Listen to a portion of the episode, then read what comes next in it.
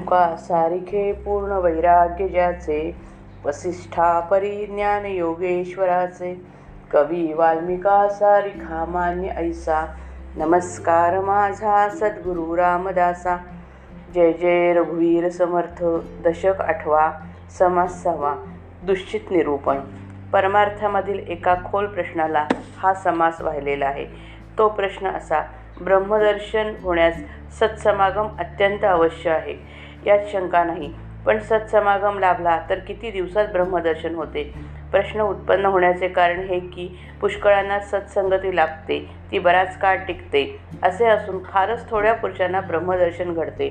याचे कारण श्री समर्थांनी या समासात फारच स्पष्टपणे सांगितले आहे. जगामध्ये समता जर कोठे आढळत असेल तर ती फक्त संतांपाशीच आढळते. आपण भोगीत असलेला ब्रह्मानंद प्रत्येक संत अगदी मुक्त हस्ताने उधळत असतो. तो घेण्याला आणि घेऊन पचवण्याची ताकद येण्याला जी मनाची तयारी लागते ती फारच थोड्या माणसांमध्ये असते. म्हणून सत्समागम घडून देखील ब्रह्मदर्शनाचा सोहळा सगळ्यांना भोगता येत नाही. ती तयारी कोणती?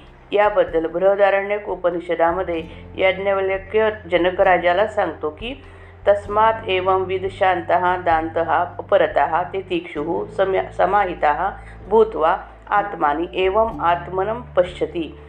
म्हणून आत्मा कसा आहे हे समजून जो मनाने शांत होतो जो इंद्रिय संयमन करतो जो अंतर्मुख होतो जो सहनशील बनतो आणि जो एकाग्रचित्त होतो त्यास स्वतःच्या अंतर्यामी अंत आत्मदर्शन होते. अर्थात ब्रह्मदर्शन घडण्यास माणूस मोठा एकाग्रचित्त आणि प्रयत्नशील असला पाहिजे. जो एकाग्रचित्त नसतो तो व्यग्रचित्त असतो. व्यग्र व्यग्रचित्ताला श्री समर्थ दुश्चितपणा असे नाव वापरतात. जो प्रयत्नशील नसतो तो आळशी असतो. आळशीपणाला श्री समर्थ आळस म्हणतात. दुश्चितपणा आणि आळस यामध्ये निद्रेची भर घालून श्री समर्थांनी भ्रष्ट करणारी त्रयी वर्णन केली आहे. तात्पर्य परमार्थी माणूस एकाग्र अवधानसार असणारा इंद्रियांना सदैव ताब्यात ठेवणारा आणि आळस व निद्रा यांच्यापासून दूर असणारा असा पाहिजे. या गुणांनी संपन्न माणूस सत्समागमात राहिला तर पाहता पाहता तयार होतो. त्याची बुद्धी अत्यंत सूक्ष्म बनते व ती एकाग्र झाली की मायेचा पडदा फाडून स्वस्वरूपाशी तदाकार होते. श्रीराम श्रोताविनवी व्यक्तयासी सत्संगाची महिमा कैसी मोक्षलाभे किता दिवसी हे मज निरोपावे. दधरिता साधूची संगती किती दिवसा किता दिवसा होते मुक्ती. हा निश्चय कृपामूर्ती मज दिनास करावा. मुक्ती लाभे तत्क्षणी विश्वासता निरूपणी. दुश्चितपणे हानी होत असे. सुचितपणे दुश्चित मन होते अकस्मात. त्यास करावे निवांत कोणे परी? मनाच्या तोडून मोडी श्रवणी बैसावे आवडी. सावधपणे घडीने घडी काळ सार्थक करावा. अर्थप्रमेय ग्रंथांतरी शोधून घ्यावे अभ्यांतरी. दुश्चितपणा आले तरी पुन्हा श्रवण करावे. अर्थांतर पहिल्या विण उगेसी पाहिल्या विण उगेसी करी जो श्रवण. तो श्रोता नव्हे पाषाण मनुष्य वेशे येथे श्रोते मानितील सीण आम्हास केले पाषाण. तरी पाषाणाचे लक्षण सावध ऐका. वाकडा तिकडा फोडीला पाषाण घडून नीट केला. दुसरे वेळेसी पाहिला तरी तो तैसाची असे. टाकीने खपली फोडली ते मागुती नाही जडली. मनुष्याची कुबुद्धी झाडली तरी ते पुन्हा लागे. साग सांगता अवगुण गेला पुन्हा मागुता जडला. या कारणे महांभला पाषाण गोटा. ज्याचा अवगुण झडेना तो पाषाणाहून उणा. पाषाण आगळा जाणा कोटी गुणे. कोटी गुणे कैसा पाषाण त्याचेही ऐका लक्षण. श्रोती करावे श्रवण सावध होऊनी. माणिक मोती प्रवाळ पाची वैडूर्य वज्रनीळ. गोमेदमणी परिस केवळ पाषाण बोलिजे. याही वेगळे बहुत सूर्यकांत सोमकांत. नाना मोहरे सप्रचित औषधा कारणे याही वेगळे पाषाण भले नाना तीर्थी जे लागले. वापी कूप सेखी झाले हरिहर मूर्ती याचा पाहता विचार पाषाण ऐसे नाही सार. मनुष्य ते काय पामर पाषाणा पुढे तरी तो ऐसा नव्हे पाषाण जो अपवित्र निकारण. तया सारिखा देह जाण दुश्चित अभक्तांचा. आता असो हे बोलणे घात होतो दुश्चित्तपणे दुश्चित्तपणाचे निगुणे परपंचना परमार्थ. दुश्चितपणे कार्य नसे दुश्चितपणे चिंतावसे दुश्चित्तपणे स्मरण नसे क्षण एक पाहता. दुश्चितपणे शत्रुजिणे दुश्चितपणे जन्ममरणे. दुश्चितपणाचे निगुणे हानी होये. दूषितपणे नव्हे साधन दूषितपणे न घडे भजन. दूषितपणे नव्हे ज्ञान साधकांसी. दूषितपणे नव्हे निश्चयो दूषितपणे न घडे जयो. दूषितपणे होय क्षयो आपल्या स्वहिताचा दूषितपणे न घडे श्रवण दूषितपणे न घडे विवरण. दूषितपणे निरूपण हातीचे जाये. दूषित बैसलाची दिसे परी तो अस्ताची नसे. चंचळ चक्री पडिले असे मानस तयाचे. वेडे पिशाच्य निरंतर अंधमुखे आणि बधिर. तैसा जाणावा संसार दुश्चित प्राणियांचा. सावध असोन उमजेना श्रवण असोन ऐकेना. ज्ञान असोन कळेना सारासार विचार. श्रोता विचारतो की सत्संगाचा महिमा आघात आहे खरा. मग सत्संग झड घडला असता किती दिवसात मोक्ष मिळतो ते सांगा. श्रोता वक्त्याला विनंती करतो की आपण सत्संगाचा महिमा सदैव सांगता. तर सत्संग लाभला असता. किती दिवसात मोक्ष प्राप्त होतो ते सांगावे.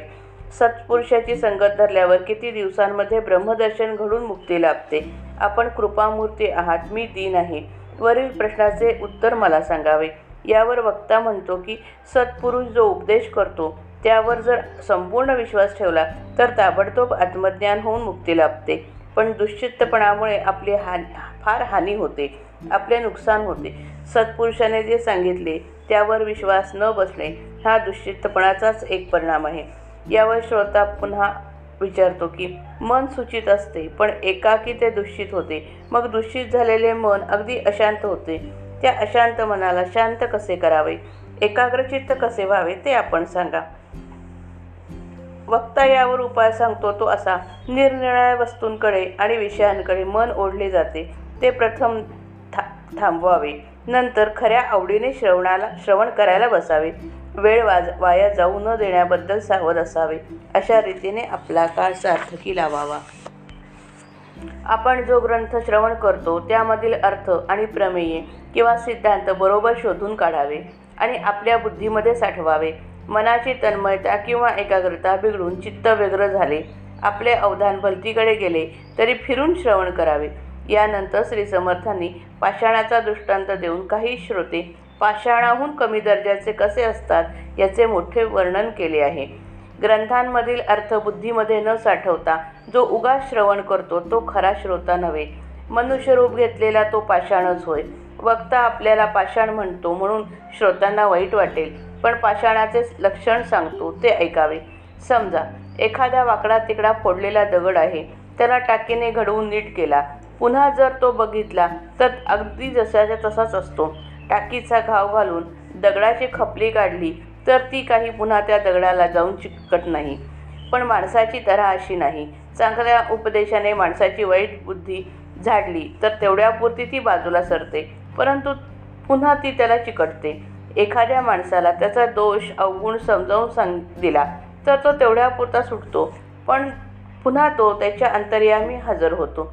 पाषाणाचे असे होत नाही. म्हणून माणसांपेक्षा पाषाण फार चांगला असे म्हणावे लागते. पुष्कळ वेळा सांगून ज्याचा अवगुण सुटत नाही तो माणूस पाषाणापेक्षा हीन दर्जाचा समजावा. अनेक पटीने पाषाण बरा म्हणायला हरकत नाही. अनेक पटीने पाषाण बरा कसा त्याचे वर्णन करतो. श्रोत्यांनी मन लावून लक्षपूर्वक ऐकावे. माणिक मोती प्रवाळ पाच वैडूर्य वज्रनी गोमेदमणी परीस इत्यादी सगळे पाषाणच समजतात. शिवाय सूर्यकांत सोमकांत आणि रोगांवर औषध म्हणून लागू पडणारे मणी असे पाषाणाचे आणखीन पुष्कळ प्रकार आहेत. याहून निराळे आणखीन पाषाणाचे प्रकार आहेत. उदाहरणार्थ निरनिराळ्या तीर्थांमध्ये मंदिरे घाट चबुत्रे व धर्मशाळा बांधण्यास पाषाण वापरतात. विहिरी आड वगैरे बांधण्यास दगड वापरतात. आणि शेवटी विष्णू शंकर इत्यादी देवांच्या मूर्तींसाठी उत्तम पाषाण लागतात. अशा दृष्टीने विचार केला तर पाषाणाचे मूल्य कितीतरी आहे हे ध्यानात येईल. अर्थात त्यापुढे माणसाची किंमत कमीच आहे असे म्हणायला हरकत नाही. पण जो पाषाण वर सांगितलेल्या चांगल्या कामासाठी उपयोगी पडत नाही तो अपवित्र आणि कुच कामाचा असतो. श्रद्धाहीन व व्यग्रचित्ताच्या अभक्ताचा देह त्या पाषाणासारखा अपवित्र व कुच कामाचा समजावा. आता पुढील दहा ओव्यांमध्ये श्री समर्थ दुश्चितपणाने मानवी जीवनाची कशी नासाडी घडून येते याचे फार मार्मिक व सूक्ष्म वर्णन करतात.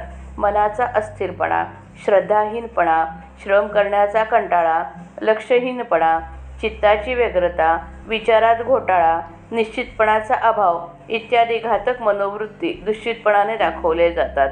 आता हे बोलणे पुरे. दूषितपणाने माणसाचा घात होतो. दूषितपणा अंगी असेल तर धड प्रपंच नाही व धड परमार्थ नाही अशी अवस्था होते. दूषितपणामुळे कार्याचा नाश होतो. सदैव काळजी लागते आणि कोणत्याही गोष्टीचे धड स्मरण राहत नाही. दूषितपणामुळे जीवन नकोसे वाटते. ते शत्रूसारखे ताप देते. जन्ममरण पाठीस लागते. सर्व दृष्टीने नुकसान होते. दूषितपणामुळे साधना घडत नाही. भजन घडत नाही. साधकाला आत्मज्ञानाची प्राप्ती होत नाही. दूषितपणामुळे मनाचा निश्चय होत नाही. कार्यामध्ये यश येत नाही. इतकेच नव्हे तर त्यामुळे आत्महिताचा क्षय होतो. दूषितपणामुळे श्रवण नीटपणे होत नाही. श्रवण केलेल्या विषयाचे नीट विवरण करता येत नाही आणि म्हणून श्रवण केलेला परमार्थ बुद्धीमध्ये साठवून ठेवता येत नाही. दूषित माणूस एका जागी बसलेला दिसतो खरा पण तो तेथे असून नसल्यासारखा असतो. त्याचे मन चंचलपणे हजार विषयांमध्ये चक्रा मारीत असते. एखाद्या वेड्याची सारखी पिशाच्छवादा असणाऱ्या माणसाचा किंवा आंधळ्या मुक्या आणि बहिऱ्या माणसाचा संसार हा जसा काहीतरीच असतो तसाच दूषित माणसाचा संसार असतो. त्या संसारात काही कळा नसते. लक्ष देतो लक्ष देतो असे दिसते पण त्याचे लक्ष नसते. ऐकतो असे दिसते पण त्याला आकलन होत नसते. आणि ज्ञान आहे असे दिसते पण खरे काय व खोटे काय हे त्याला समजत नसते. श्रीराम जय राम जय जय राम.